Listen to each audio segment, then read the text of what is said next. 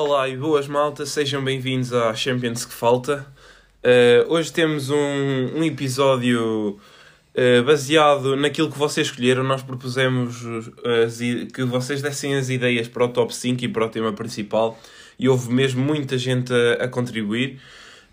Deram-nos bastantes ideias e pusemos a votos para vocês então escolherem qual era o tema e o top 5 que queriam.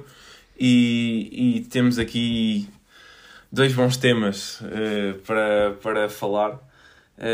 Não sei se concordas. Concordo, sim senhor. Hoje tem tudo para haver diferentes opiniões. Exatamente. Especialmente no tema principal, eu acho que pode ser aqui um tema muito engraçado para falar. Então pronto, se calhar íamos já ao top 5 para pôr isto já a andar. Vamos a isso. É, então vá.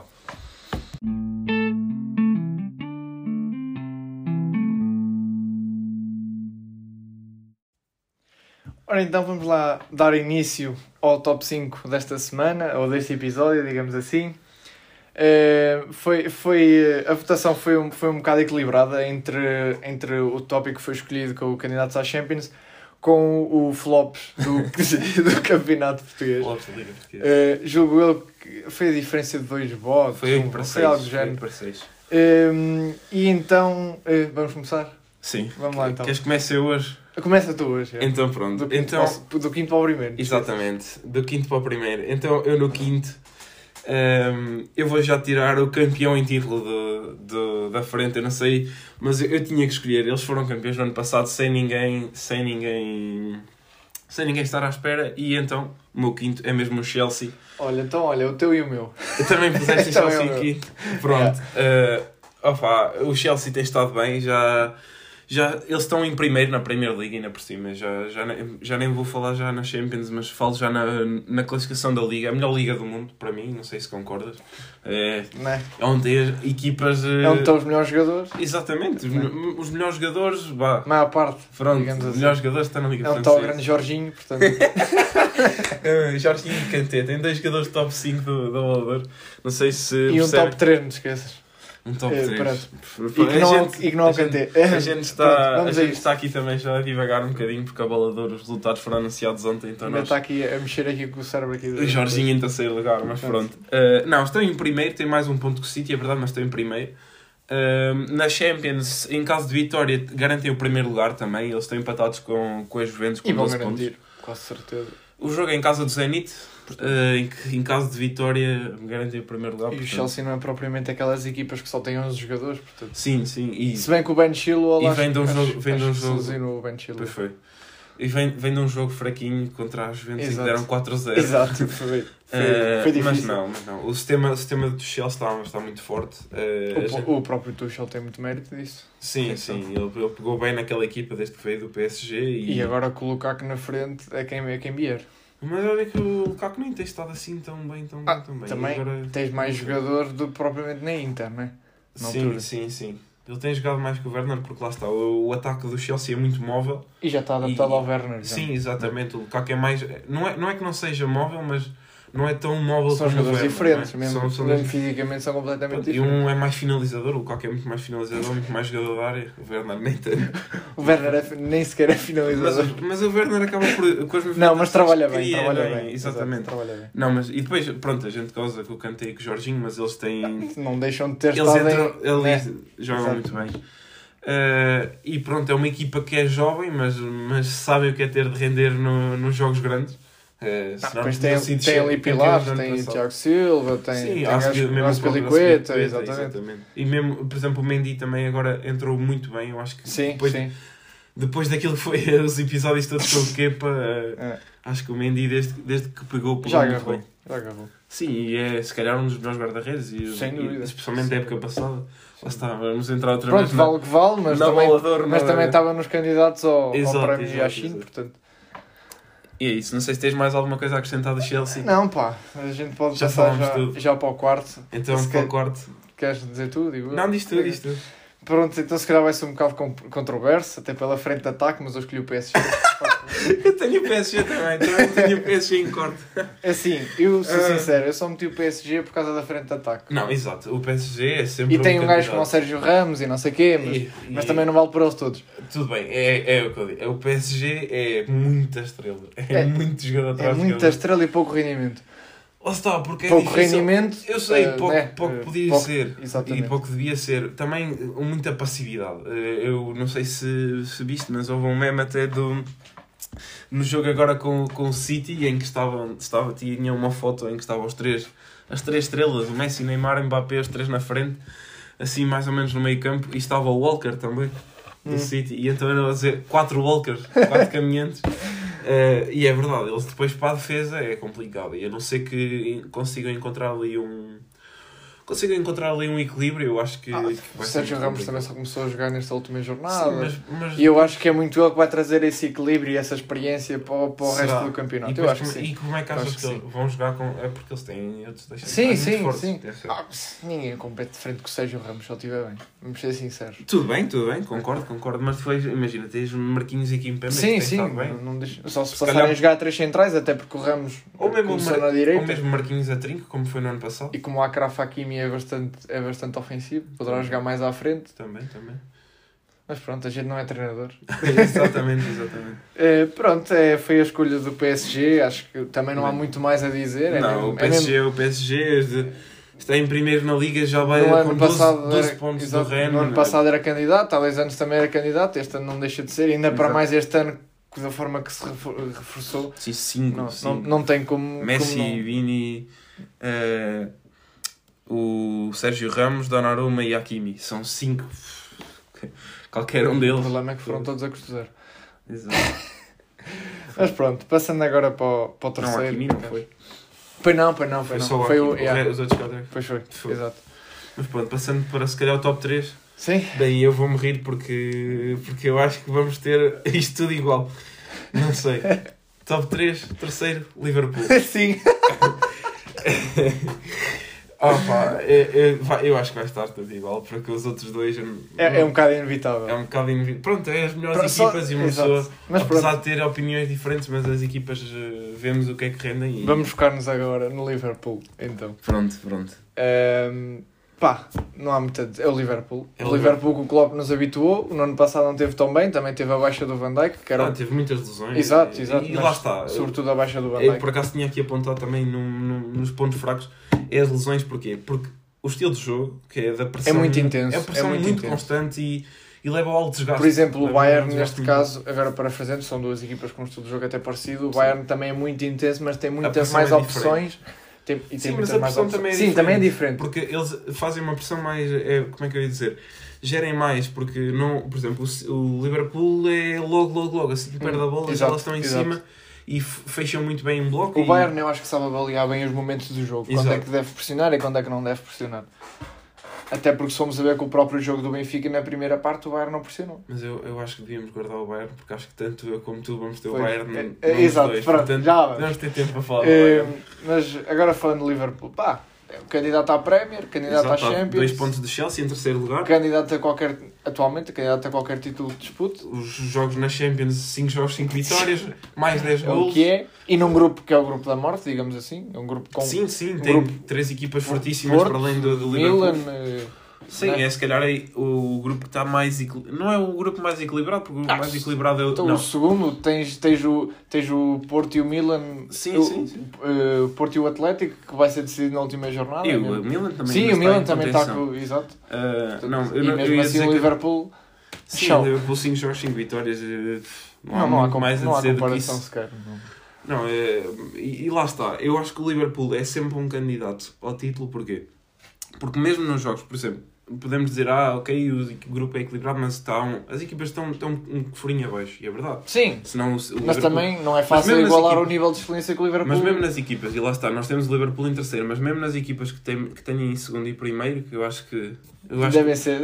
São as mesmas, podem não ser pela mesma ordem, mas provavelmente Bayern e City. Exato. Pronto. E lá está, mesmo contra essas equipas em que tem mais posse comparada com o Liverpool...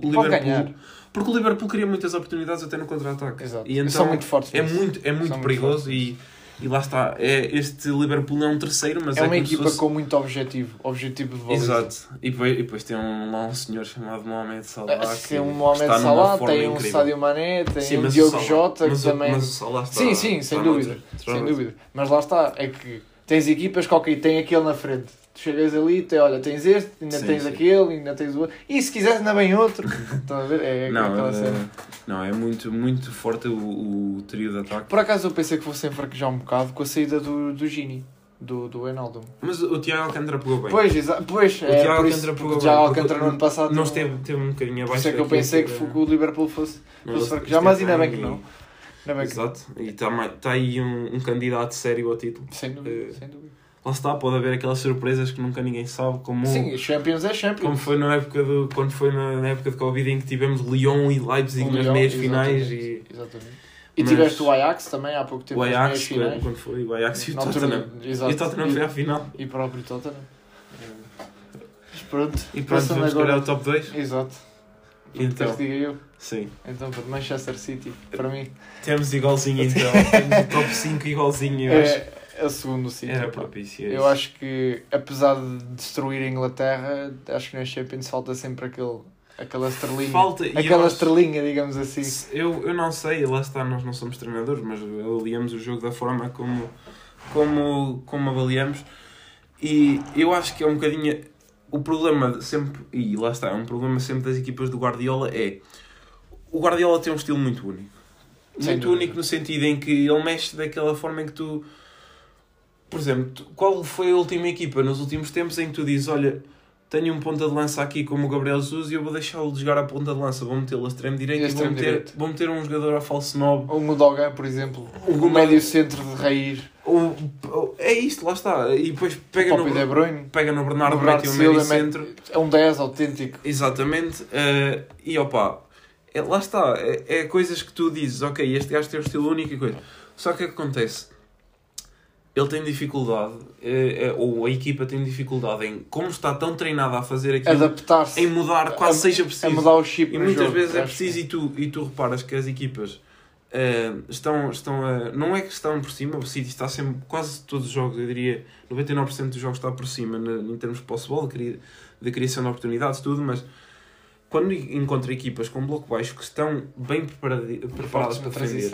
Por exemplo, o Bayern, por exemplo, o Liverpool encontra sempre dificuldades. Mesmo assim, mesmo o jogo com o PSG, e lá está, nós tivemos grande sorte, porque duas das equipas do top 5 temos aqui estão no mesmo grupo. Exato. Portanto, já tivemos a oportunidade de ver dois jogos. Exato. E no primeiro jogo, reparou-se muito bem que, e mesmo no segundo, com o golo até do Mbappé, eles não precisaram de muitas oportunidades, chegam lá e marcam. O City, lá está, tem uma defesa muito boa, o Rúben Dias entrou muito bem ali, mas... O facto de levar toda a gente para o ataque, quando levam com contra-ataques, fica muito complicado. E tem lá atrás muito ofensivos. O mais defensivo é só o Kyle Walker. sim. Tem lá atrás muito ofensivos. Tu nunca vais pedir a um Cancelo no ataque para ficar atrás. E o Cancelo é outro que evoluiu esta época, que foi embora. Uma coisa incrível. Mas lá está, não se saca assim tanto pela defesa, mas sim pelo ataque. E o próprio Rúben Dias, ok, defensivamente é uma muralha, mas se subir à área também cuidado que o homem mexe com aquilo. Já ia aqui pôr em causa os rankings do avalador. Não vale a pena. Vamos tentar meter isso para um lado. Hoje não há valor. É difícil. É uma palhaçada. 20, não vale a pena estar. Mas pronto, isto não é o tema, um gajo não pode estar aqui a divagar, mas não tem essa opinião. Não. Exato. Pronto, lá está, não há muito mais a falar do City. Primeiro lugar garantido, 4 vitórias com uma derrota apenas lá está com o PSG, num grupo fortíssimo, onde tem ainda Leipzig e o Leipzig, Bruges, o próprio Clube Bruges também criou dificuldades, conseguiu mesmo empatar com o PSG. E lá está, na Liga, a um ponto do Chelsea, não há muito mais a falar. Tem uma profundidade do plantel incrível, é provavelmente o plantel mais profundo do mundo. Provavelmente, e o melhor plantel que está aí neste ano, no último ano, nos últimos 2 anos, 3 anos. Depois, lá está. Depois depende dos momentos de cada jogador, como é que um se sente, como é que não se sente. Mas isso é igual, não joga, como é que era a frase do Jesus? Não joga o Matite, joga o Manel. Exato, exatamente. O que eles não faltam lá, eles têm o Manel, têm o Zé, têm o Kim, têm tudo. Exato. E pronto, lá está, calhar um bocadinho de pena para ti, porque és do outro lado da cidade de Manchester, mas para mim... Mas há que admitir, eu falo, agora falando um bocado de partes clubísticas, eu sendo fanfarranho do Manchester United, digo-te, eu se tiver que ver um jogo do City, eu gosto de ver, porque eu gosto de ver futebol. Exato, se o City pratica bom futebol, porque é que eu não hei de ver? Não vou torcer pelo City, como é óbvio. As equipas mais bonitas a jogar futebol. Mas não vou dizer que não gosto, porque eles praticam futebol espetacular, não? Exatamente. Enche os olhos só de ver. Podem às vezes não concretizar e acabar por não ganhar, mas tu já sabes que o jogo vai valer a pena porque o City vai jogar. É essa a verdade. Exatamente. E isso aí... Contra factos não há argumentos. E pronto, e se calhar agora chegamos ao top 1. Pronto, vamos chegar às máquinas alemãs, não é?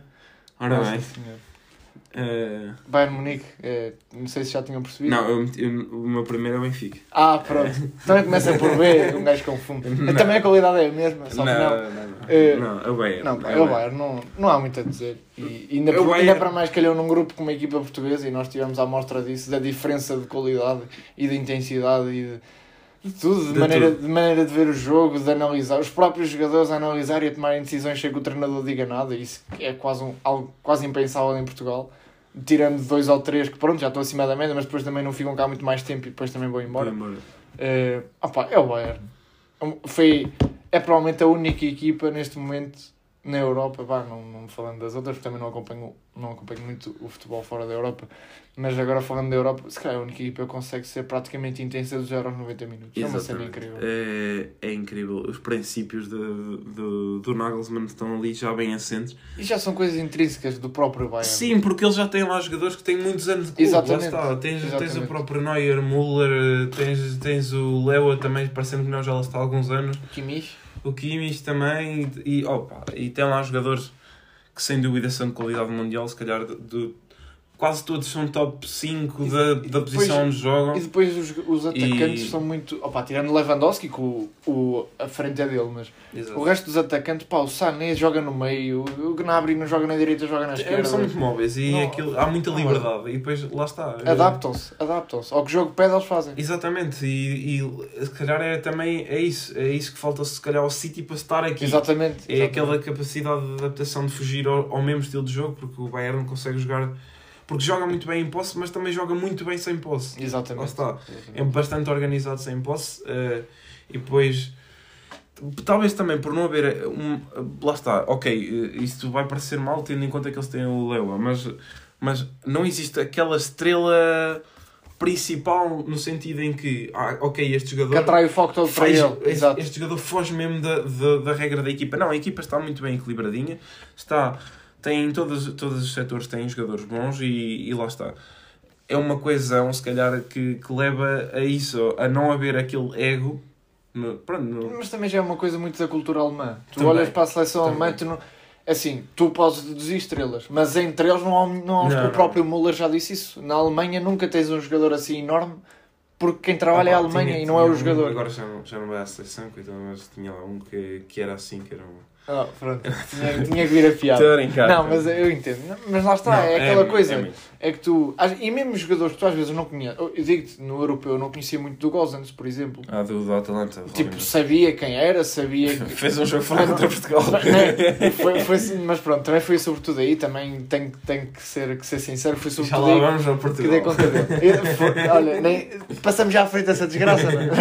Não, mas agora voltando ao mesmo. O próprio Gosens, na altura da Alemanha... do europeu, que eu fiquei surpreendido.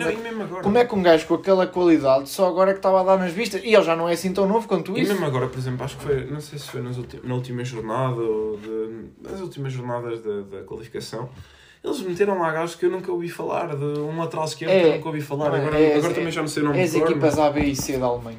Pronto, lá está. A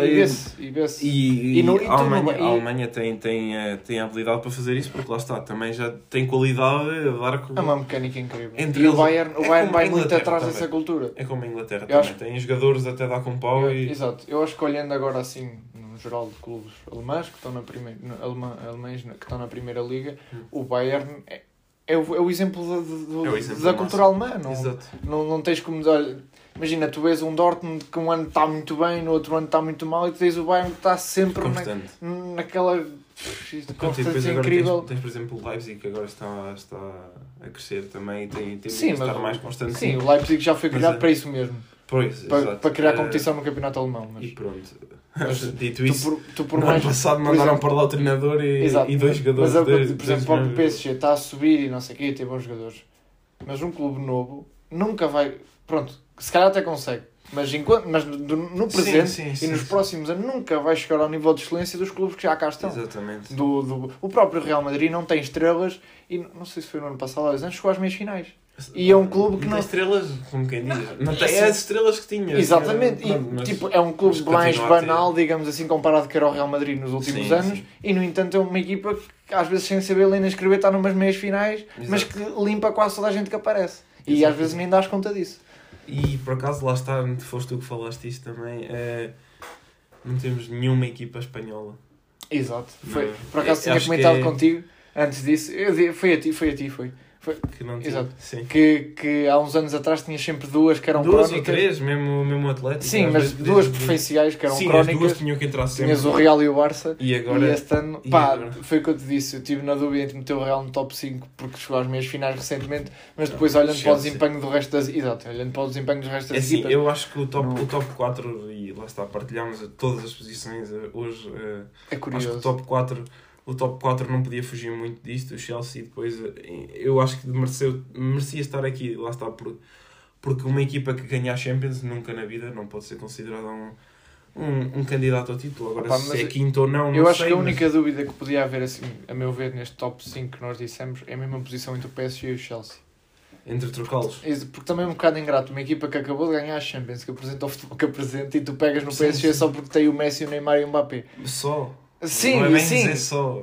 Não é, mas tu percebeste o que eu quis dizer. Sim, pronto, acho que era a única dúvida que podia... Lá está, o PSG também aqui é mais pelo potencial. Exatamente, não PSG, é pelo presente. Porque se o PSG jogasse aquilo que pode jogar, não estava aqui em quarto, não estava em terceiro, não estava em segundo, estava em primeiro. Exato, e a brincar. Sem dúvida. Mas vamos ver se... Lá está, é o que eu te digo, a cultura das equipas mais antigas... Tiveram 3 meses a jogar juntos. Sim, ainda. Também é muita gente nova. Como é que começa a ficar? Se calhar, já nem digo, pronto, este ano ainda podem chegar lá. Não digo não, mas cada ano que passar e quantos mais anos se eles lá ficarem, sem dúvida. Mas sabes que isto também enfrenta as câmaras também muito bonito, somos todos unidos e não sei o quê. Não há uns grandes egos lá dentro. Com tanta estrela não há tanto ego lá dentro. Sérgio Ramos, amiguinho deles todos. O Sérgio Ramos acho que não é muito... Sim, ele parece ser um gajo bacana, mas... E eu acho que o Sérgio Ramos, se tiver alguma coisa a dizer, eu acho que ele... Sim. Amigo ou chefe. Agora, tirando uma parte, meteu-me uma impressão ver o Marquinhos com a abraçadeira e o Sérgio Ramos a cumprimentá-lo sem ela. Eu assim, fónix. Mas pronto, passando à frente. E pronto, se calhar ficámos aqui pelo top 5. Já nos alongámos um bocadinho no top 5. Não, mas... para variar. Mas foi engraçado ver o top 5. Foram iguais. Pronto, também não há muito. Exato, não dá muito para fugir. E pronto, se calhar vamos então ao jogador da semana. Então, pode ser.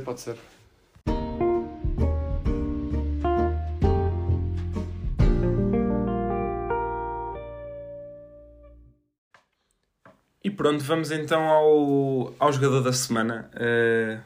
Nós tentámos que... Falámos só antes as ligas de cada um para estar a falar... Não estar a falar da mesma liga e lá está para também...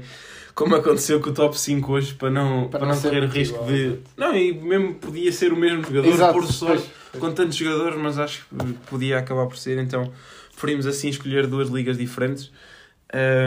Esta semana fui eu o primeiro a escolher a liga. Escolhi a liga espanhola com o jogador que escolhi, que eu, para mim...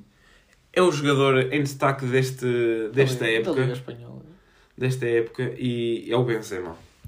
É o Benzema e, para mim, não só da Liga Espanhola, mas de toda a época do mundo, diria eu, até agora foi quem começou melhor a época. O homem vai... Bem, surpreende. O que é que eu posso falar? Melhor marcador da Liga Espanhola. Melhor assistente da Liga Espanhola, empatado com outro jogador. Leva 11 golos e 7 assistências em 13 jogos. Isto só estou a falar da Liga Espanhola. É um registro incrível. 18 contribuições diretas para gol em 13 jogos.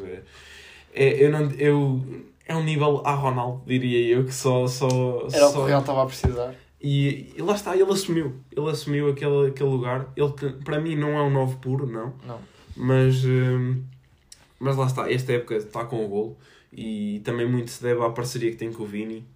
têm feito uma parceria. Outro também está a vir de uma maneira incrível. Exatamente, é o segundo melhor marcador, eles têm, o Real tem o melhor e o segundo melhor marcador da Liga Espanhola, mas lá está. Eu, se calhar, no ano passado, o que o Son e o Kane fizeram, o Benzema e o Vini este ano estão a ser a dupla mais mortífera da Europa. Sem dúvida. Em que estão a ser incríveis. Os dois melhores marcadores da Liga Espanhola, lá está. E o Benzema que... surpreende toda a gente. Sim, porque imagina, tu sais, o Ronaldo sai, tudo bem, já não foi esta época, nem foi na época passada, sim, nem foi... Mas coisa, o Ronaldo sai... uma coisa que se sente até hoje. Pronto, exatamente. Benzema está no e ele finalmente, esta época, não estou a dizer que ele jogou mal nas outras épocas, não, mas ele, esta época, está a assumir o golo verdadeiramente. Exato. E depois assume a braçadeira também.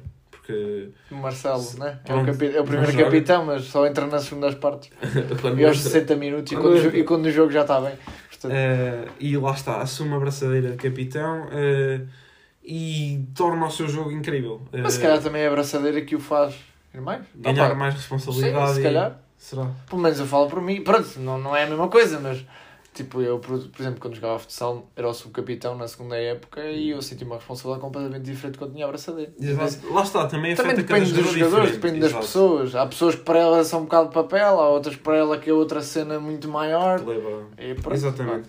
Não, mas lá está, vamos falando aqui só de números, 11 golos, 7 assistências na Liga em 13 jogos.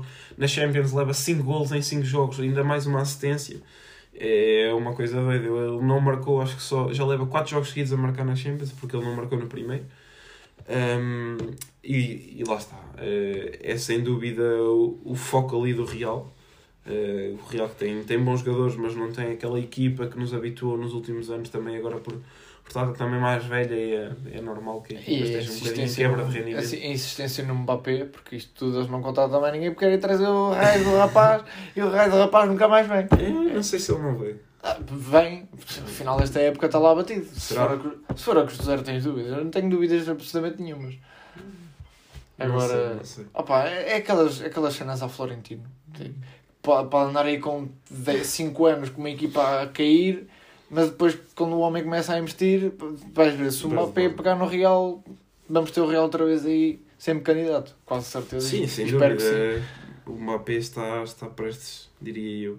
Pronto, lá está, há quem já diga que ele já está lá em cima, mas para mim ainda não é bem assim. Acho que enquanto não sair dali da Liga Francesa... Acho que o Haaland está a um nível acima de qualquer outro jovem jogador.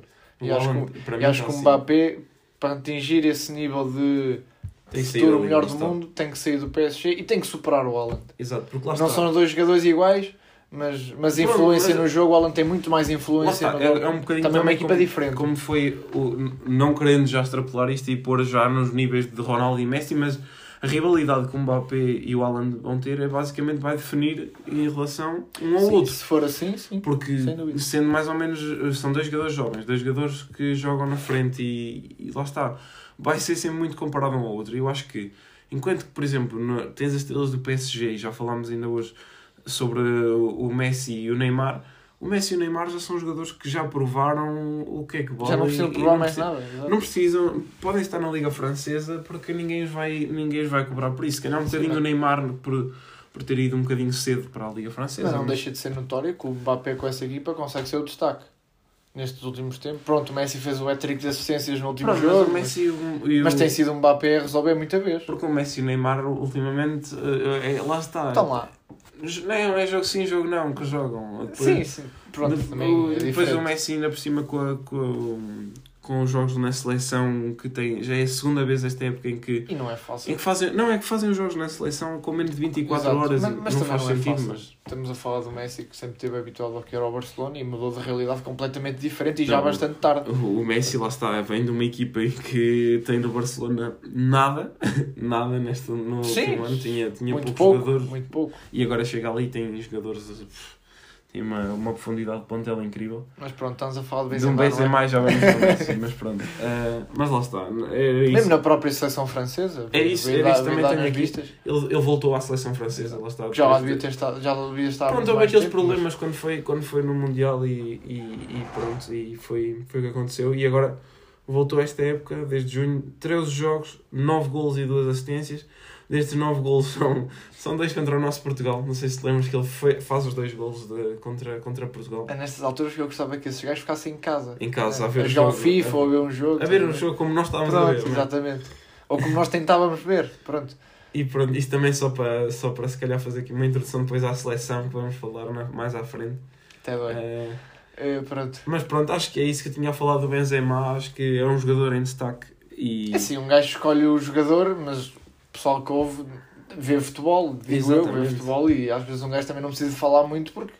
sim, é só dizer o porquê de ter escolhido. Eu escolhi o Benzema também um pouco no sentido de, na semana passada, eu escolhi o Sancho como em destaque pelas piores razões.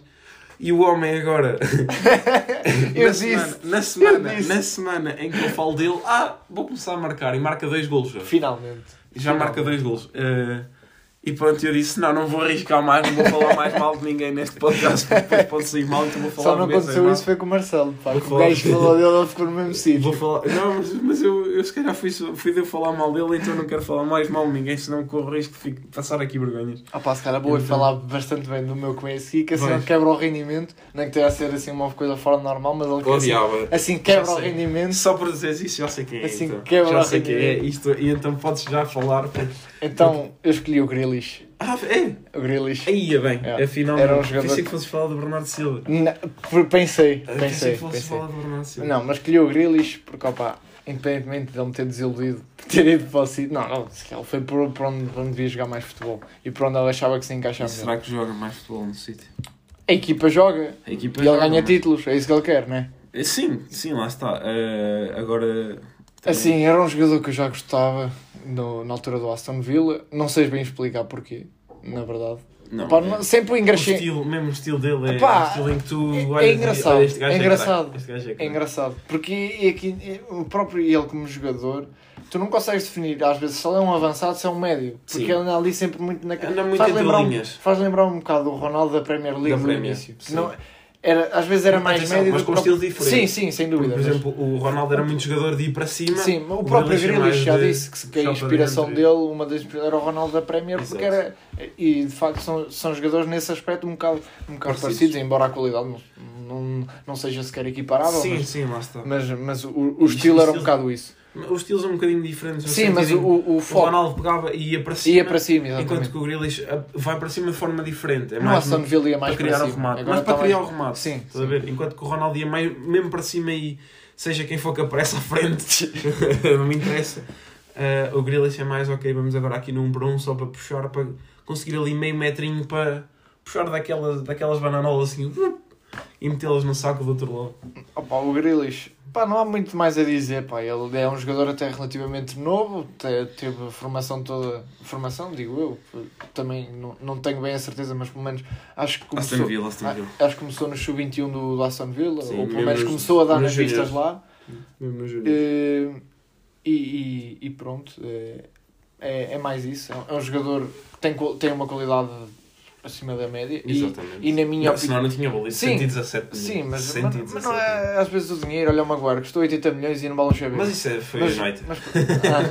Obrigado. É o que eu digo, tem uma qualidade inegável e eu acho que até pode ainda oferecer muito mais do que aquilo que oferece, acho. Sim, lá está. É mais um num plantel cheio de qualidade do City e depois... acaba por quê? Por onde é que tu vais enquadrar? Porque... ele tem muita qualidade, sim, mas depois tens muitos jogadores com muita qualidade. Tens lá Sterling, tens Mahrez, tens Foden, tem muito jogador para uma só posição. Pronto. Ou para duas só posições. Lá está. Ele agora, o Guardiola puxou agora o Benny para o meio e acho que está... E bem. Pronto, lá está. Mais uma invenção. Há que eu comparo ao Messi do Barcelona do Guardiola e, de facto, tu vais ver algumas imagens e as situações... aquele drible curto é... muito curto, muito coladinho, com uma passada assim pequenina, mas que parece que galga o terreno todo. E o Grealish faz um bocadinho isso, mas no extremo esquerdo. É exatamente tem muito mais aparência de extremo do que propriamente o Bernardo, neste caso. Sim, porque não tem... lá está... o Bernardo tem muito mais preocupações defensivas. Exato. Mas pronto, é isto para dizer o quê? O Grealish, sem dúvida, tem muita qualidade, está também bem vai ter que lutar pelo seu espaço. Também é a primeira época. Sim. Ficou relativamente cedo. E tem jogado bem. Eu tenho, pronto, lá está, a equipa que eu mais aprecio na Premier League, então tenho acompanhado alguns jogos e... Também, pá, se não era para o City, ele tinha de ir para algum lado, porque no Aston Villa já não tinha margem para progressar. Já não valia a pena. Lá está, por muito que a Premier seja boa, uma equipa daquelas não consegue. Tens equipas que só lá estão para lançar. E depois o resto é um bocado o Benfica na Europa e o Porto e... É para lançar, a partir daí... Sim, mas lá está, ele tinha que dar o salto. Tinha que dar o salto e deu, e foi para o City, e ainda bem. Ainda bem que foi para o City. Era daqueles jogadores que já chateava estar sempre no mesmo sítio, com a qualidade. Sim, mas lá está, eu não posso dizer isso também muito, porque eu gosto de ver esses jogadores nessas equipas mais medíocres, porque, por exemplo, agora no City ele acaba por ser também só mais um. Tudo bem, tem qualidade, e não estou a dizer que seja um jogador banal, mas numa equipa de estrelas é mais uma.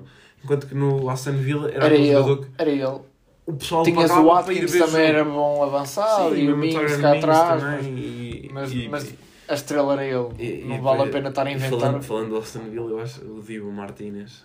Sim. Pegou ali que... Sim. Mas pronto, lá está. Tu pagavas para ir ver jogos dele. Era isso. Um adepto que fosse ver os jogos dele. Olha, sim, ainda por cima um gajo... Teoricamente, segundo que eu vi, é da formação mesmo, e sim. Portanto é sempre melhor para os adeptos. Até agora falando do caso do Benfica, quando o Benfica ganha o último campeonato com aqueles miúdos todos, assim, agora eu sendo benfiquista falando, fiquei maravilhado a ver sim. Uma coisa daquela. É como se fosse uma alegria a ver. A ver um miúdo como o Félix em meia época fazer o que fez. Exatamente. E o sentimento, acredito, do Aston Villa seja esse ou maior, porque ele também já estava a brilhar muito. E foi muito também pelo mesmo valor que saiu. Sim, e também ajudou, conseguiu ajudar o clube financeiramente, e quando assim é... Ele que vá. Basicamente, ele que vai e que brilha. Exatamente. E pronto, era isso que tens a falar do Jack Grealish. Sim, acho que já podemos passar ao tema principal. Vai ter muita fruta para falar no tema principal. Vou-me tentar conter, que isto mexe-me aqui nos nervos de uma maneira. Mas pronto, vamos lá. Então vamos lá. Vamos então ao tema principal. Pronto, com muita pena minha que seja desta forma. Porque sou um adepto fervoroso da seleção, ao contrário daqui do meu colega. Não ligo muito à seleção, até aprecio mais, por exemplo, a sub-21 do que propriamente a seleção A. Mas pronto, vamos lá.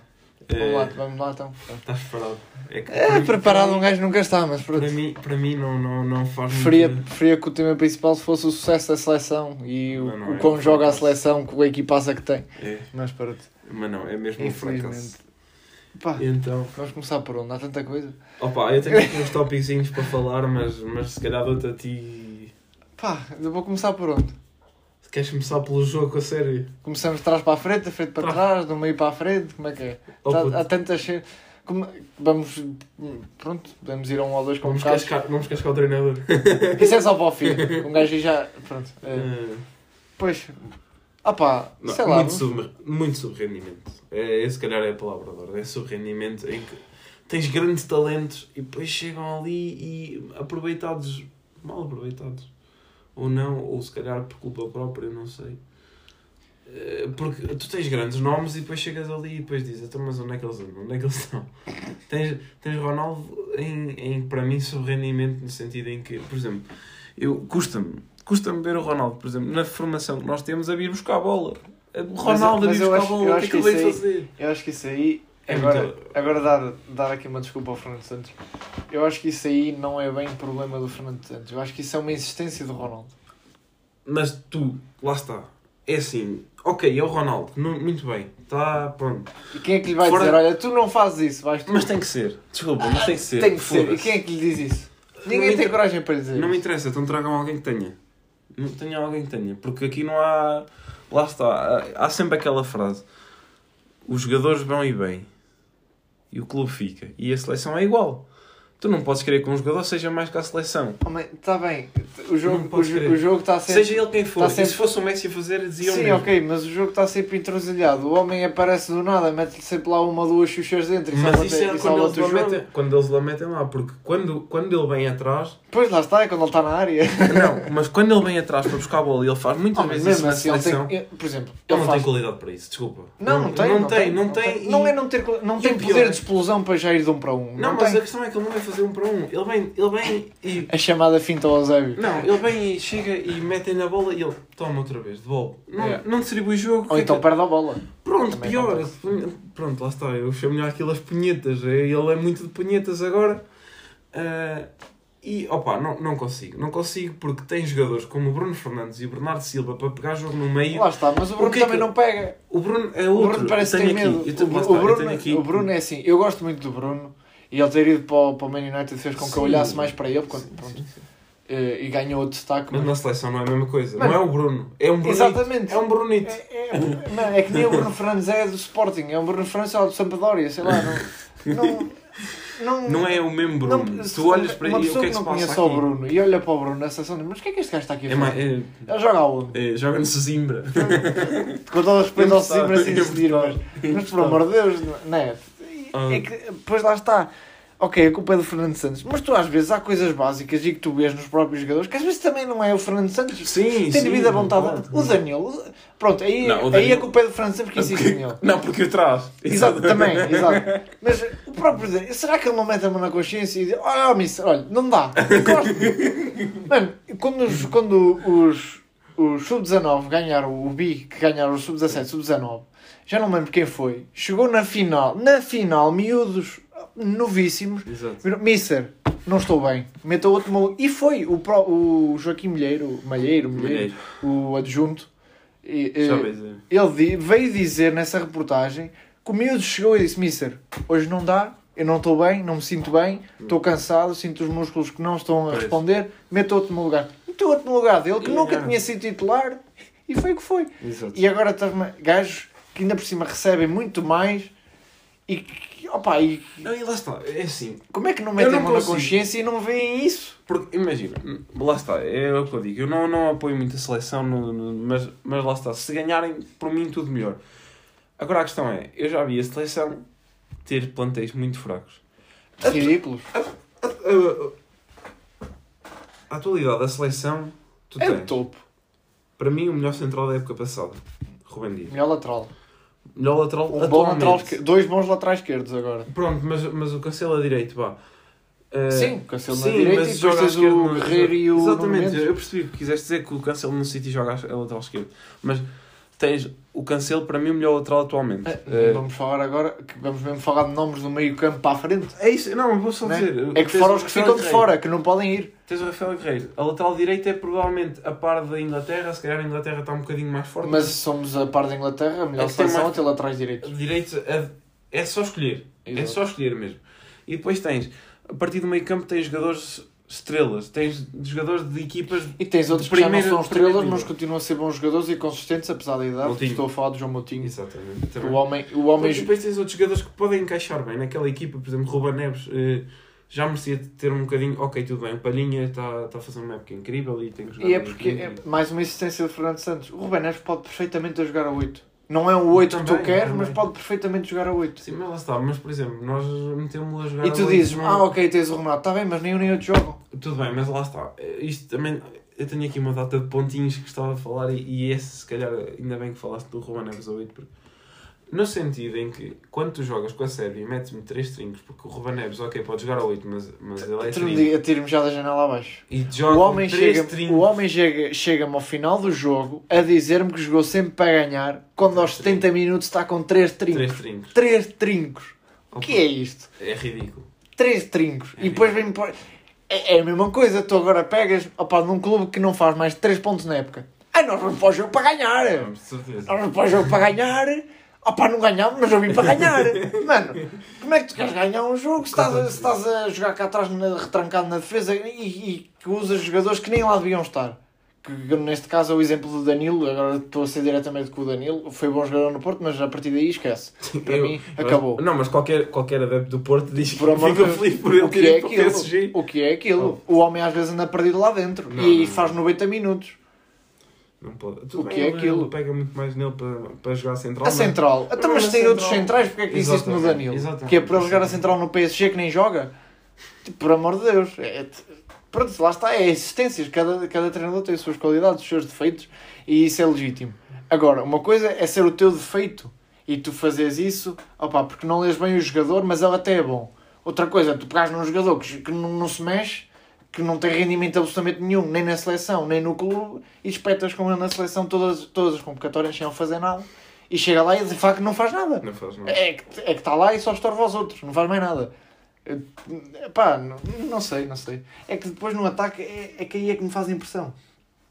É que tu depois tens miúdos como o Trincão que ficam de fora e olhas para a seleção e vês gajos como o Danilo que não querem nada com aquilo. E não quer nada com aquilo. Ele não pode vir publicamente. Ok, publicamente pode dizer que é bonito. Mas ele não pode querer nada com aquilo. Gajos com a atitude do Danilo, principalmente, não pode querer nada com aquilo. Eu não sei se concordas também. Eu acho que, lá está, pegando também no que o Guardiola fez no City, o Bernardo jogar ali no meio faz muito mais sentido. Claro que faz. E pegando... Até porque tu tens muita gente para as linhas, que às vezes nem convocados são. Exatamente. E convocas gajos para o meio campo não fazem sentido. E para mim, não sei se... Lá está. Pronto, a gente fala muito bem.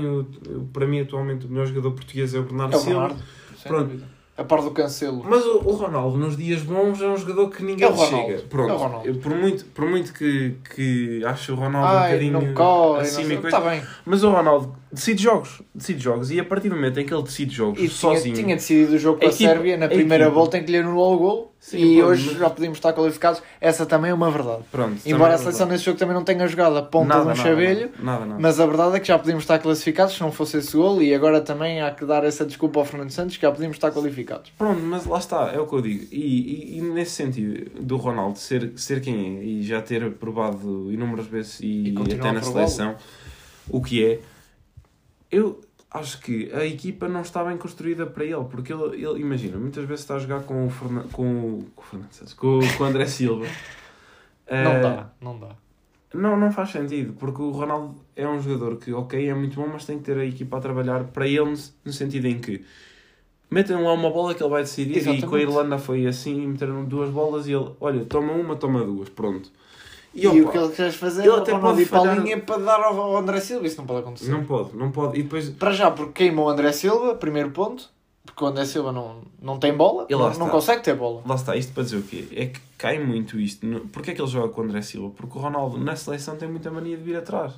Para fazer aquelas punhetas, que eu digo que são punhetas, porque não só empastela o jogo, aquele vir buscar a bola para tocar... Eu acho que o Ronaldo na seleção ainda está muito naquela fase de Real Madrid, em que ele nem era extremo, nem era ponta de lança. Era aquele meio, andava ali a divagar.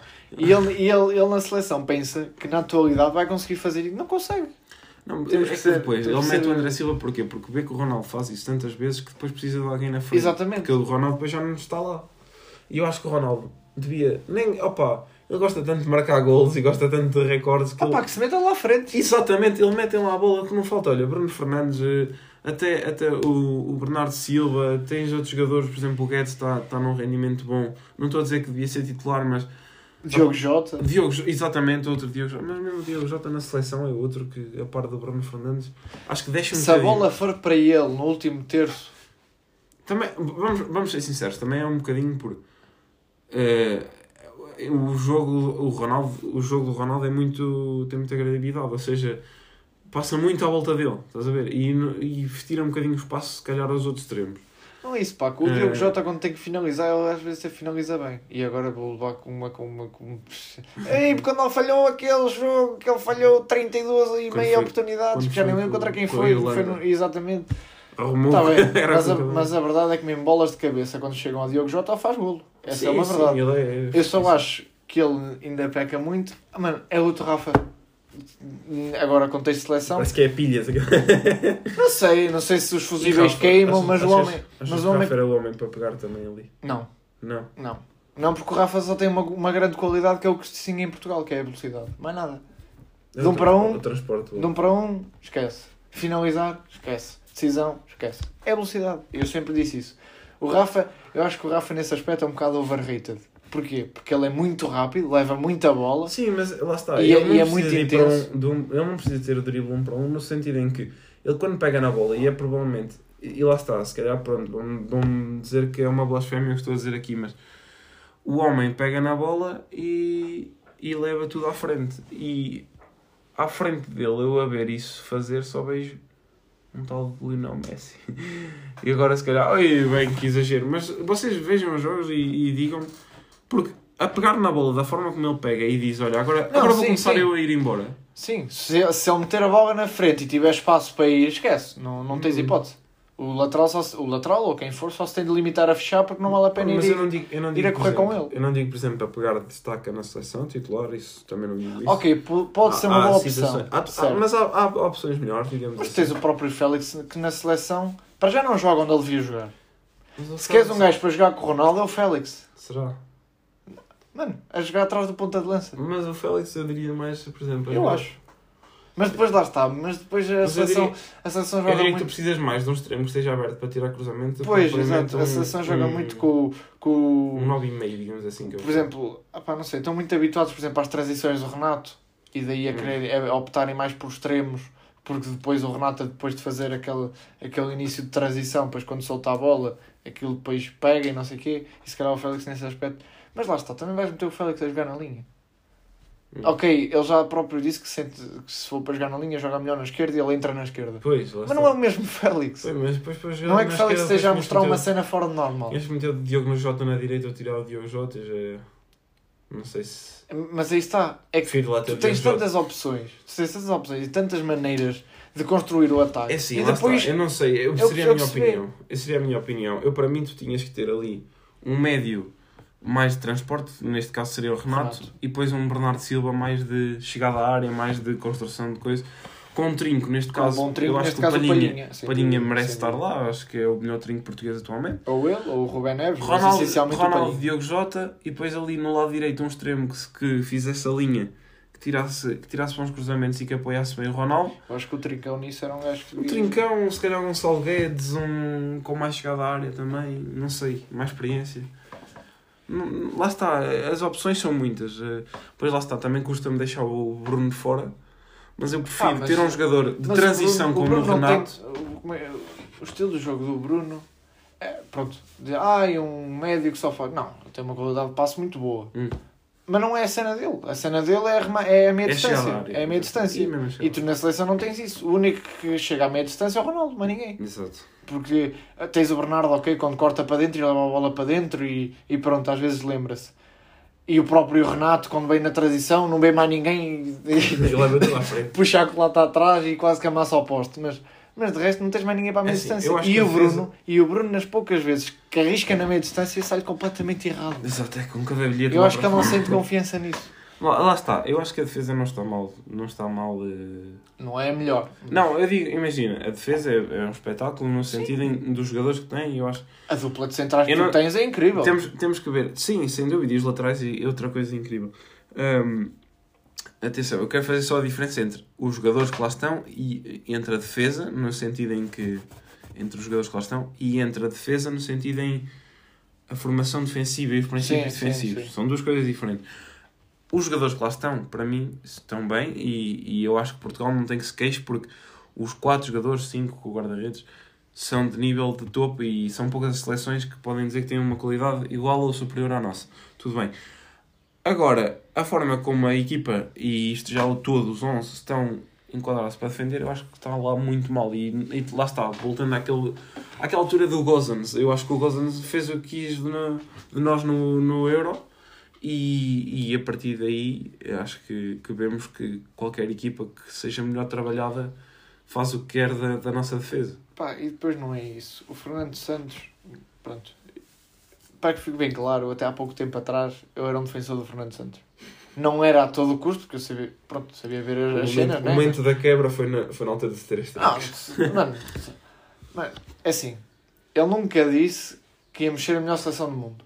Mas ele também disse que não ia ser fácil batermos. E até agora não tem sido fácil batermos. Essa também é a verdade. Mas, não é fácil bater, mas também não ganha jogos. Pois, lá está, porque é muito difícil. Quando tu não tens um princípio de jogo bem assente e tu dizes, olha, não sei, equipas jogam em posse de bola, jogam em contra-ataque, jogam aqui. Pois, lá está, é que não tens uma cena... Não, e depois, pronto, fica difícil. Quando é assim, fica difícil para teres a consistência. É que tu, em 10 jogos com a seleção, tu perdes 2, empatas 7 e ganhas 1. Mas, é assim, é óbvio que é um sentido mais ridicularizado. Sim. Mas é verdade. E nós fomos campeões europeus a empatar jogos. Exato. Ganhámos um jogo só. Dentro de 90 minutos. Yeah. Não é? Fizemos a fase de grupos com 3 empates. E agora pergunto. Então, saindo Fernando Santos, tens alguma... Mas também eu acho que não é a melhor altura para o Fernando Santos sair. A esta altura. Não, eu não diria agora. Diria depois do play-off. Não. Depois do Mundial. Eu acho. Porque ao ser... se for... Se... Exato. É o que eu estou a dizer. Não, mas a questão é... Como é que eu tenho de explicar? Sim. Vais trocar de selecionador agora. Vão-me crucificar agora, mas, por exemplo, eu preferia ver lá a Itália do que nós. Apesar de ser português. Mas lá está, um gajo fala e não sei o quê. E a Itália? Campeã europeia. Sim, sim, tudo bem. Tem uma boa seleção. Eles estão com tanto medo como nós. Sim, tudo bem, mas lá está. Tem uma boa seleção, mas não tem, por exemplo, os nomes de destaque que nós temos. Ou seja, pior. Ou seja, mano, eu acho que isso também é uma cena de sermos portugueses. Quando foi neste último europeu, ai, não ganhámos a Alemanha. Vamos apanhar a França. Ai, se perdemos até 2 jogos. Mas que perdermos? Não ganhámos um jogo porque inventaram uma falta num Mbappé, mas estamos a brincar. Ah, também tivemos igual. Oh, sim, ok. Mas concordo. Mas é isso que eu quero. O pensamentozinho do... Ai, somos sempre mais fracos. É. Ai, não passamos. Yeah. Ai, vai ser lixada. Mano, somos top 10 de seleções. Pronto, na minha opinião, não deveríamos estar tão abaixo no top 10. Mas pronto, vale o que vale. A Bélgica está sempre em primeiro, não ganha nada. Mas pronto, vale o que vale. Mas a verdade é essa, nós temos dos melhores plantéis de seleções, efetivamente temos das melhores seleções, e no entanto olhamos sempre de ai, este dói, este é melhor não, este é leija. Mas pronto, e se calhar esse também é difícil, com a Itália, com a própria Turquia não vai ser assim uma coisa, não vai ser fácil. Não. Tu perdes com a Sérvia e empatas com a Irlanda. Atendendo desta forma não vai ser fácil, mas não vai ser fácil para nós, nem para a Itália. Exato. Né? Se formos a ver, é muito mais escandaloso o campeão europeu não ir ao Mundial. Se formos a ver. Mas pronto. Sim, concordo contigo. Isso, claro. Agora, se queres ser sincero, acho que a mudança de treinador não deve ocorrer agora. Não, a acontecer... Seria no final do Mundial. Ou depois do play-off, caso saiamos do caso percamos com a Itália, exato, com a Turquia. Caso contrário... Só depois do Mundial, exatamente. Aliás, se não formos classificados, ele vai-se embora, ele já o disse. Sim. Portanto, mas lá está, se for para ir embora... Agora imagina, estamos aqui a insistir com ela, chega ao Mundial e limpa o Mundial. Como é que é? Estamos a pôr muito... Sim, é impossível, se lá estiveres. Não é impossível, tudo bem, mas é muito... Lá está outra vez o pensamento que eu te digo, estás a ver? Não, mas... Ok, não somos a melhor seleção, nem perto disso. Exatamente. Mas imagina, a Dinamarca também já não ganhou, foi o Mundial? Foi o Europeu, mas... O Europeu. A Dinamarca não chegou às meias. Foi tempos diferentes. Ok, a Dinamarca das meias, tudo bem, mas se tu fores a ver a equipa da Dinamarca, com quem é que eles jogaram? Sim, ok, mas não é isso. Efetivamente, há essa possibilidade. Claro, estou a pôr este cenário. Aí, Fernando Santos vai embora. Tens um em 32, quer dizer, agora acho que já não é 32. Eu nem sei, eu nunca sei essas cenas. Não, acho que mudaram, mas não interessa. Agora imagina, imagina que isso acontece. Ou então que chegas a umas meias finais, ou que chegas à final e perdes. Vais mandar o Fernando Santos embora? Ok, tudo bem, mas depende da forma como chegas lá. Porque imagina, chegas lá a empatar jogos e... Isso não acontece. Se tu chegas a umas meias ou uma final, tu não vais mandar o teu treinador embora. Esquece isso. E lá está. E se calhar o Fernando Santos também está a ser vítima daquilo que nos habituou. Mano, ele chega, ganha-nos o Europeu, ganha-nos a Liga das Nações. É difícil, sim, okay, é difícil ganharmos. E ele também nos habituou mal a esse aspecto. Na minha opinião. Assim, cada um tem a sua opinião, não é? Mas na minha opinião também nos habituou mal a esse aspecto. E pronto, era mais por causa disso que eu também defendia e não sei o quê. Mas neste momento não há desculpa que o sol. Não há desculpa. Exatamente. A jogares em casa, com o estádio cheio, com os jogadores que tens, a precisares apenas do empate. Mano, é o que eu disse. Eu parecia que estava a adivinhar. Quando fomos para o jogo com a Sérvia, eu virei para o meu irmão mais velho. Sabes quem foi culpado desse? E eu disse assim... Radonjić. E eu disse-lhe assim, mais 10. Eu disse-lhe assim, eu prefiro ir para este jogo com uma vitória obrigatória do que um empate. Não, eu disse, olha, quando foi no último jogo da Irlanda, também comentei, olha, prefiro que até Portugal agora sofresse, quando foi o Pepe expulso, que agora sofresse porque tinha mesmo que ganhar o jogo, porque vai ser um jogo muito mais interessante. Exatamente. Porque Portugal vai ter muito mais vontade de ir para a frente e vai fazer o jogo mais engraçado. Aliás, Portugal com a Sérvia começou com vontade de ir para a frente, eu pensei, não, isto hoje vai. Mano, tu, ok, não é por teres começado a ganhar cedo, pronto, fez o gol, não sei o quê. Mas o Portugal nos primeiros minutos subiu muito e apertou bastante. Depois apanhou-se a ganhar. Pronto, é aquilo que a gente está habituado. É a cena a Fernando Santos. Que é, vamos ver como corre agora não, contra ti. Tens, num jogo em que tu tens, podes dar 5-0, para ele um 0 chega. Estás a ver? Não, e pronto, é isso. Pá. E Portugal não é uma equipa que joga para as estatísticas, nunca o foi. Até porque ele no próprio europeu assumiu isso. Prefere jogar feio e ganhar os jogos que jogar bonito. É por aí, eu isso também concordo. Eu não sei se... Mas o problema é que nós não jogamos nem bonito nem feio, mas também não ganhamos os jogos. Esse é que é o problema. Não sei se tu chegaste a ser treinado pelo Paulito no Oliveira. Não, ele tinha uma frase que para mim ficou sempre, que era sempre... Eu não me importo de ganhar, nem que seja por meio a zerinho. E o Fernando Santos é o homem do meio a zerinho. E lá está. Opa. E é assim. Às vezes resulta, como em 2016, lá com o Euro. Lá está, eu, com uma seleção fraca. Eu acredito que ele seja um selecionador incrível, como foi. Pronto, agora também não estou a dizer que nós éramos fracos em 2016. Mas tínhamos uma seleção mais. Mas não tínhamos uma seleção tão completa em que não tinhas com tantas referências em todos os setores. Não tinhas tantas expectativas para aquilo que seria o nosso jogo. Agora, com a qualidade que nós temos e com o talento que nós temos. Epá, pede-se um bocadinho mais e se calhar ele já, e aí que eu acho já não é homem que tenha a mão para isso. Exatamente, não tem pulso para segurar tanta estrela. Pois. Até porque depois eles vêm com dinâmicas completamente diferentes, com, né? E depois tens sempre aqueles que estão sempre... Mas, por exemplo, se fosses pegar e meter um estilo de jogo em que cobrasse mais, como posse de bola, tu tens metade da equipa do City praticamente. Pois. Não precisavas de mais nada. Eu acho que Portugal funcionava muito melhor em transição.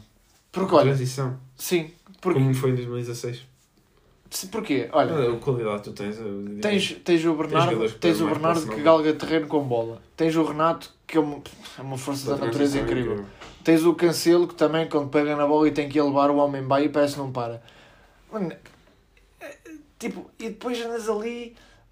Troquem de centrais, mete um lateral, mete a bola direta no extremo que o gajo cabeceia a bola e a bola cai no meio e tu ganhas a bola outra vez. Pois. E andamos sempre nisto. Quando eles não ganham a bola e vêm para cima de ti, depois é mais Jesus. mas andamos sempre neste registro, com uma equipa... Mas assim, lá está. Com uma equipa que tanto podia jogar em posse de bola, porque tem jogadores para isso, mas também podia jogar em transição, porque também tem jogadores para isso. Sim, os jogadores essa a cena. E nem joga nem numa nem noutra. Não joga nada. Não é? É que nem é copo meio cheio, nem é copo meio vazio. Pronto, olha, é mesmo vazio. Nem há copo sequer. É horrível. Tens água e não tens copo. É exatamente isso. Tens o Ferrari, mas não tens a chave. Ora, basicamente. É isso. Não há, acho que não há muito mais a dizer. Só se for mesmo... Pronto, nas decisões de convocatórias, pronto, há jogadores que às vezes ficam de fora e... Mas pronto, lá está isso. Depois depende da opinião de cada um, da forma que cada um vê o jogo e também agora, de preferências por jogadores. E agora, em jeito de terminar também aqui, previsões. Vamos ao Mundial? Eu acho que sim. Pronto, também sou suspeito com a seleção como o caralho, mas eu acho que sim. Eu acho que sou daqueles poucos portugueses que acredita sempre, que não fica com medo de ninguém. Não tenho medo. E digo-te, quando calhou a Alemanha e a França, eu disse, a gente vai passar. E passámos. E só não passámos em primeiro, digamos assim. Porque empatámos aquele jogo com a França, com aquela cena do Mbappé, mas depois também tivemos para o nosso lado. Mas é uma boa amostra que a seleção consegue, meu. E estamos a falar da França, que até à altura já é a melhor seleção do mundo, e provavelmente continua a ser a melhor seleção do mundo. Sim, não, mas nem falando agora do título, mas a própria França, da forma de jogar, os jogadores que tem, e tu jogaste com a França olhos nos olhos e só não levaste os 3 pontos porque pronto. Com a Alemanha já foi outra coisa. Com a Alemanha já andaram. Com a Alemanha. E não marcaste aquele delito, mas... Com a Alemanha... Para já é a Alemanha. Pronto. Primeiro ponto. Eu não gosto dos alemães, sou sincero. Pronto, gosto do Weigl, mas os alemães são os alemães e isso é inegável. Tem equipas muito organizadas. É uma mecânica incrível e aquilo já está cimentado desde os miúdos. Desde as formações. Pronto. Mas mesmo assim, imagina... Ok, levámos 4, mas também marcámos 2. Sim. Vamos agora ser assim, agora, pronto, não é motivacional nem nada do género, nem quero exaltar nada, mas tu antes levavas 4-0 e tu foste em que começas a ganhar. Não lembro disso, fogo. Em que começas a ganhar. Tempos bons, fogo. Mas lá está, depois é pormenores que às vezes já nem dependem tanto do Fernando Santos. Às vezes o jogador é que também tem nada, mas porra, se ele está a aparecer muitas vezes aqui, eu tenho que ir com ele. Então, mas ele está sempre a aparecer sozinho. Estava ao cimento sempre com o jogador dele e o Gosens a vir sempre sozinho. E neste caso o Bernardo às vezes tentava descer, mas como estava sempre enfiado lá à frente e lá está a pegar a bola, a ir, a levar e não sei, também não tinha pernas para bicar sempre atrás. Sim, não pode ser sempre o Bernardo a vir salvar. Eles têm que olhar entre eles, olha, eu faço a dobra, ficas tu aí, até porque estás mais longe, olha, vou eu. Yeah. O trinco, neste caso, olha, vou eu. Se o Semedo está mais dentro, vou eu. Fico sim, lá eu na aula. O pessoal quando as equipas começam a render menos é sempre o primeiro, é sempre o treinador. Porque e foi o que eu disse. É mais fácil mandar o treinador embora do que 22 jogadores. A culpa não é sempre do treinador. Assim, eles não são miúdos com 10 anos, mas têm mais de 10 anos de futebol. Ele tem as suas responsabilidades, sim, certo? Sem dúvida. Mas, não é os 90 minutos. Não é? Aquele exemplo do Gosens não pode ser culpa do Fernando Santos. Ele provavelmente até os alertou. Se fosse uma ou duas e fosse coisa... Agora, constantemente o mesmo... É que era sempre o mesmo jogador. O mesmo jogador a aparecer sempre no mesmo sítio. Não é? A culpa não é do homem também. Também temos que... Sim, concordo contigo. E como eu estava a dizer...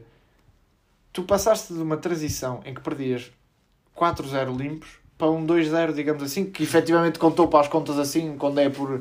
Contou como um 2-0. Fazes 2 golos, pronto, também por mérito também de Ronaldo e não sei o quê, mas a verdade é que, é que fica 4-2 em casa deles, não vamos esquecer isso, em casa deles, porque também tivemos... essa organização... Exato, também, foi estúpido, quer dizer, a Alemanha joga em casa, a Bulgária Inglaterra joga em casa... os gols todos. A Bulgária não, a Hungria, eu confundo sempre bem a Bulgária com a Hungria. Mas a Hungria joga em casa e a tua casa é a Hungria.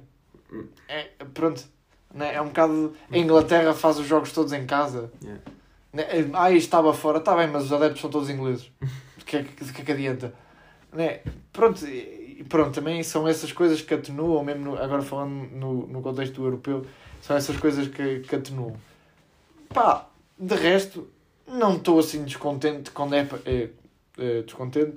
Uma coisa. Qualificações, já vimos que esquece. Mas é intermédio na fase principal. Portugal não está mal. Não está. Pronto, ok, caiu cedo no europeu e caiu cedo no último mundial, é verdade. Mas também não caíste contra ninguém. Apanhaste um Uruguai que te matou nas transições e tem aqueles dois pontas de lança que altura, é inevitável, não é? Tanto tu não podes estar sempre em cima dos dois. E depois foi com a Bélgica que fizemos um jogão. Lá está, o jogo em que jogámos melhores. Exatamente, isso aí concordo. E no europeu também foi o mesmo. Tu na fase de grupos, ou os jogos que tu jogaste quando ganhámos o europeu, ou os jogos que tu até jogaste bem e não ganhaste. Yeah. Tu contra a Hungria jogaste bem, para trás de 3-3 e jogaste muito bem. Só que em três lances, em que há o gol de livre que bate no gajo e trai o Patrício. Já que marcou dois. Há sempre dois essas coisas. No André Gomes e depois... E aí é que eu defendo o Fernando Santos. Para é que vais jogar bem se vais perder os jogos? Ele jogou bem contra a Bélgica e perdeu o jogo. Com um golo... Foi um golaço. Mas só faz isso uma vez em 2 ou 3 anos. Não é? E lá está. Em contexto de competição, torneio, o Fernando Santos... Não acho que desiluda. Sim, pode sempre prático. Fazer melhor, mas fazer melhor qualquer um pode sempre fazer. Até a França, que foi campeã do mundo, podia ter jogado muito melhor. Nunca há um nível máximo de perfeição. Mas eu acho que também não é motivo para estarmos descontentes com na própria Taça das Confederações que caímos com o Chile. Também não jogámos mal. Tivemos azar, eles fizeram gol e nós não. Pronto. Né? O futebol trata-se de golos, não é por quem joga bem ou quem joga mal. É um meio azarinho. Pronto, é uma IAZ. Basicamente é isso. Agora, temos que focar descontentes nas qualificações, mas nos torneios, acho que é isso. Sim. Então, pronto. Pá, foi esta a nossa opinião. Foi mais alongado. O Neves aqui gosta muito da seleção. Isso aí não dá bem para evitar. Mas é isso. Foi este o podcast. Foi este a grande coisa ou a pouca coisa que vocês viram. Não, mas deem-nos as vossas ideias do que acham do que falámos hoje. Se concordam, se não concordam. E se têm ideias, caso seja para o Fernando Santos sair, se acham que alguém deve assumir. Mandem-nos dicas de quem é que acham. Um gajo depois também pode falar assim no podcast, não precisa ser um tema. Só dois ou três. Damos só uns toques. como falámos, por exemplo, da Bola de Ouro, damos uns toquezinhos, né? Também é inevitável, aconteceu ontem, e portanto, pá, podem sempre falar connosco, dar sempre as vossas opiniões, nós tentamos sempre responder relativamente rápido, e portanto é isso. Estamos aqui para isso. Exatamente, também o podcast só faz sentido se isso também acontecer. Exato. E pronto, por hoje é tudo. Falámos dos temas que vocês queriam que falássemos. Temas um bocadinho controversos. Exato, suscitam bastantes opiniões. Já, e depois o top 5 igual foi uma coisa que... Não sei, logo ao segundo episódio ter um top 5 igual é estranho, mas, opa, mas era também propício a isso. Exato, também. Lá está. E pronto, ficamos por aqui hoje. Um abraço, malta. E para o próximo episódio, neste caso para a semana, cá estaremos outra vez. Exatamente. Ver se ou no próximo episódio ou no outro a seguir já trazemos aí alguém. Já tentamos trazer aí algum mafarrico. E pronto, é isso, malta. Um obrigado por estarem desse lado. Vá. E até ao próximo episódio.